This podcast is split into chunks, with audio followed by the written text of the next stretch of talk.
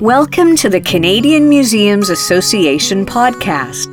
This is the second episode in a three part series centered around the state of museums today through the lens of our 2022 conference theme Dismantling Foundations to Build a Better Tomorrow. We are hearing from three speakers as they bring us through some of the present, past, and future considerations impacting the Canadian museum sector. Massimo Bergamini is CEO and Executive Director of the Canadian Museums Association. Heather George is an Indigenous curator currently working at the Woodland Cultural Centre and a CMA board member. And Lou-ann Neel is an artist and arts advocate currently working at Creative BC, British Columbia's creative industry catalyst. Following a three year tenure as head of Indigenous Collections at the Royal BC Museum, Lou-ann is also a sitting member of the CMA Reconciliation Council. Last time, we addressed the current state of affairs and the struggle that museums are facing to live up to quickly shifting societal expectations. Today, we ask the question what brought us here by looking into the past and into some of the factors unique to our shared history that have led us to this point.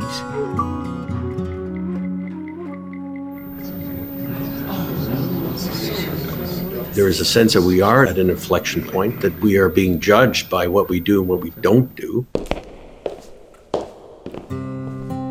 Massimo Bergamini, Executive Director and CEO of the Canadian Museums Association, says the country's heritage institutions are at a critical turning point amid great expectations. And so the CMA as an institution is trying to take some leadership and lead the way in, in this discourse. But the reality is that there remain powerful forces that act as a buffer against change. Funding models, funding pressures. It's difficult for an institution to embrace decolonization or embrace anything when it's struggling to keep the lights on. In addition to financial constraints, the past year has been tumultuous at some of the country's biggest institutions, including the resignation of the CEO at the Royal British Columbia Museum, an investigation into discrimination and bullying, followed by an apology, and even allegations of racism at the Canadian Museum of Human Rights. Online, several former staff are posting complaints about being marginalized as management looked the other way. I experienced racism at the museum, either from staff, from visitors, or from stakeholders. While deeply troubling, the revelations underscored a broader, renewed willingness for museum workers to come forward to challenge the status quo. For Indigenous artist and former Royal British Columbia curator Lou-ann Neel, exposing the truth is the first step. So, truth before reconciliation, I've been saying this for the last couple years since people have been on the topic of reconciliation. And I was just amazed at how quickly everybody ran past truth and went straight to reconciliation as though that were possible. Reconciliation is based on telling the truths and then examining what needs to be done in order to reconcile that truth. And the truth, unfortunately, is always something that's happened as an interaction between colonial governments and colonial people and First Nations people or indigenous people as the term we use now and it often results in something that's happened to our people things have been taken away being dispossessed being removed from our lands. Well those truths need to be told so that we understand what happened what was incorrect or wrong about it so that we can actually redress it. So i really encourage people always to look for what all the truths are before they start talking about reconciliation.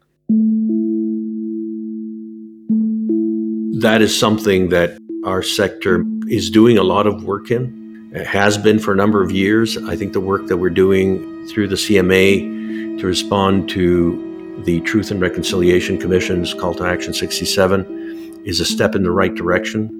But there is an awful lot of work, an awful lot of heavy lifting that needs to take place. And I think an awful lot of acknowledgement and honest acts of atonement that need to take place. The Truth and Reconciliation Report came out in 2015. It produced 94 calls to action. Number 67 calls on the federal government to, quote, provide funding for the Canadian Museum Association to undertake, in collaboration with Aboriginal peoples, a national review of museum policies and best practices to determine the level of compliance with the United Nations Declaration of the Rights of Indigenous People and to make recommendations, end quote. But progress has been slow and funding changes are still to come.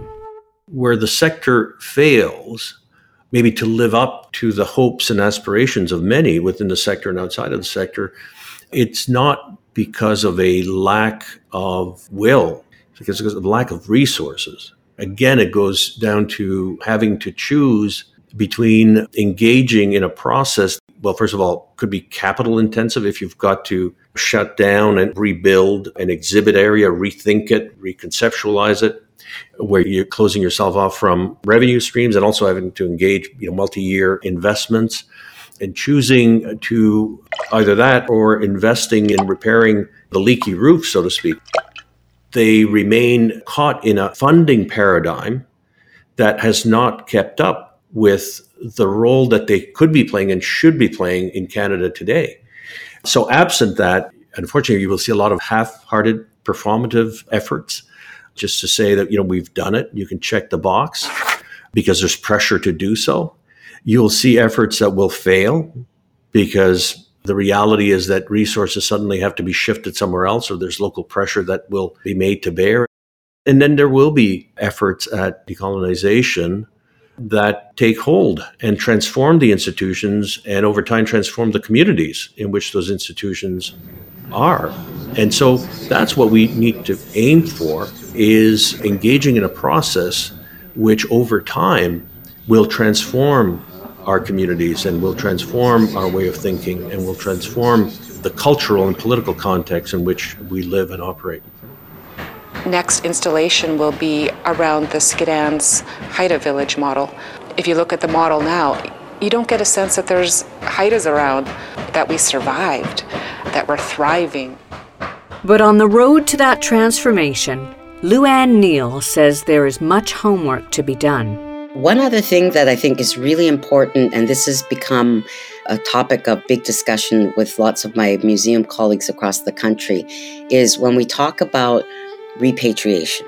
One of the difficulties, because of the uneven practice of documenting thoroughly and properly where different things have come from, there's a lot of confusion right now in various collections as to where different items come from. Because of Indian Affairs and the Indian Act, separating communities, giving them different names. As a result, many museum databases actually use really old, outdated names. And that doesn't help communities when communities are trying to locate where their treasures have landed. And not just artifacts. Some of the stories I've heard about how museums in Canada have confiscated sacred objects and even human remains I find that frankly appalling at any time, but perhaps understandable in the historical context, but certainly not acceptable today. And I think every effort must be made to engage with Indigenous communities, not only to support the act of repatriation, but more to the point, to support an act of healing for both communities. Because I think there needs to be that honest engagement, that acknowledgement of the suffering that's been caused, and then an act of healing. And I believe that to be transformative. Heather George, who curates at the Canadian Museum of History and the Woodland Cultural Centre, says the transformation in thinking and how stories are told is far reaching. I used to work at a historic home and we had a cone of sugar. And actually, they also had these cones of sugar at Upper Canada Village. And we would talk about how this cone was an example of the family's wealth. And they would display it because to be able to have that sugar was a symbol of your wealth. But what we never talked about was the slave trade and the enslavement of people from the African continent who were forced to grow sugar so that there could be sugar in this cone in this historic home. And those types of stories are the ways that we also get to this anti or decolonial work within museums is to really complicate the historical narrative. And I think that's really good for the public. The challenge of implementing change is complicated by government policy and the expectations that were placed on museums many years ago. As Massimo Bergamini explains, that policy and funding model were developed in the 1970s when the country was much different and healing the divide between Quebec and the rest of Canada was the priority. The funding model that was put in place in the 1970s did not envisage this need. The reality is that the programs that we operate under today, the support programs and frameworks that we operate under today, have not for any meaningful way been updated since then. It was in a period of political flux. The government of Canada felt at the time when national unity and cohesion was a key issue for the country and for the national government that museums could play a role in unifying the country, in telling stories that brought people together. And the government of Canada rolled out a number of institutional legislative frameworks and program frameworks to support that. But when you think about the context in which those were designed and the context where we are today, and you say these things have not changed since then, you know that there's a terrible misalignment from a program and funding perspective to where we are today taking a toll not only on the aspirations of museums, but on their existing collections too. I was talking to the chief executive of a fairly large institution in Western Canada a couple of weeks ago who was speaking to me about the challenges that they have with current funding models that just are absolutely silent when it comes to capital expenditures. They happen to have a large number of heritage properties that require very specialized maintenance, upkeep, and so on. And they just don't have the capital budget for this. So here are historical artifacts that are just allowed to deteriorate.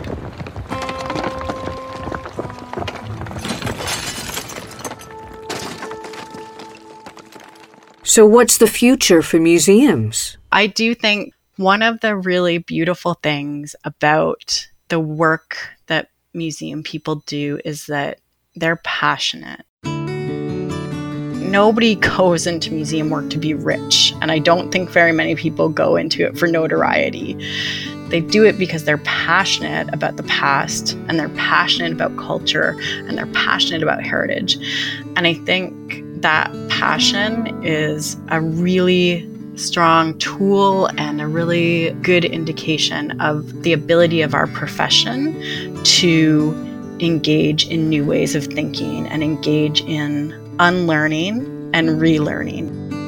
More about the future, solutions, and next steps in our next episode. The Canadian Museum Association is the voice for Canada's vibrant museum community from small volunteer driven organizations to national institutions, and for the millions of Canadians whose lives are enriched by museums. The Canadian Museums Association podcast is made possible thanks in part to funding from the Department of Canadian Heritage as part of the CMA's Strengthening the Museum Workforce Initiative.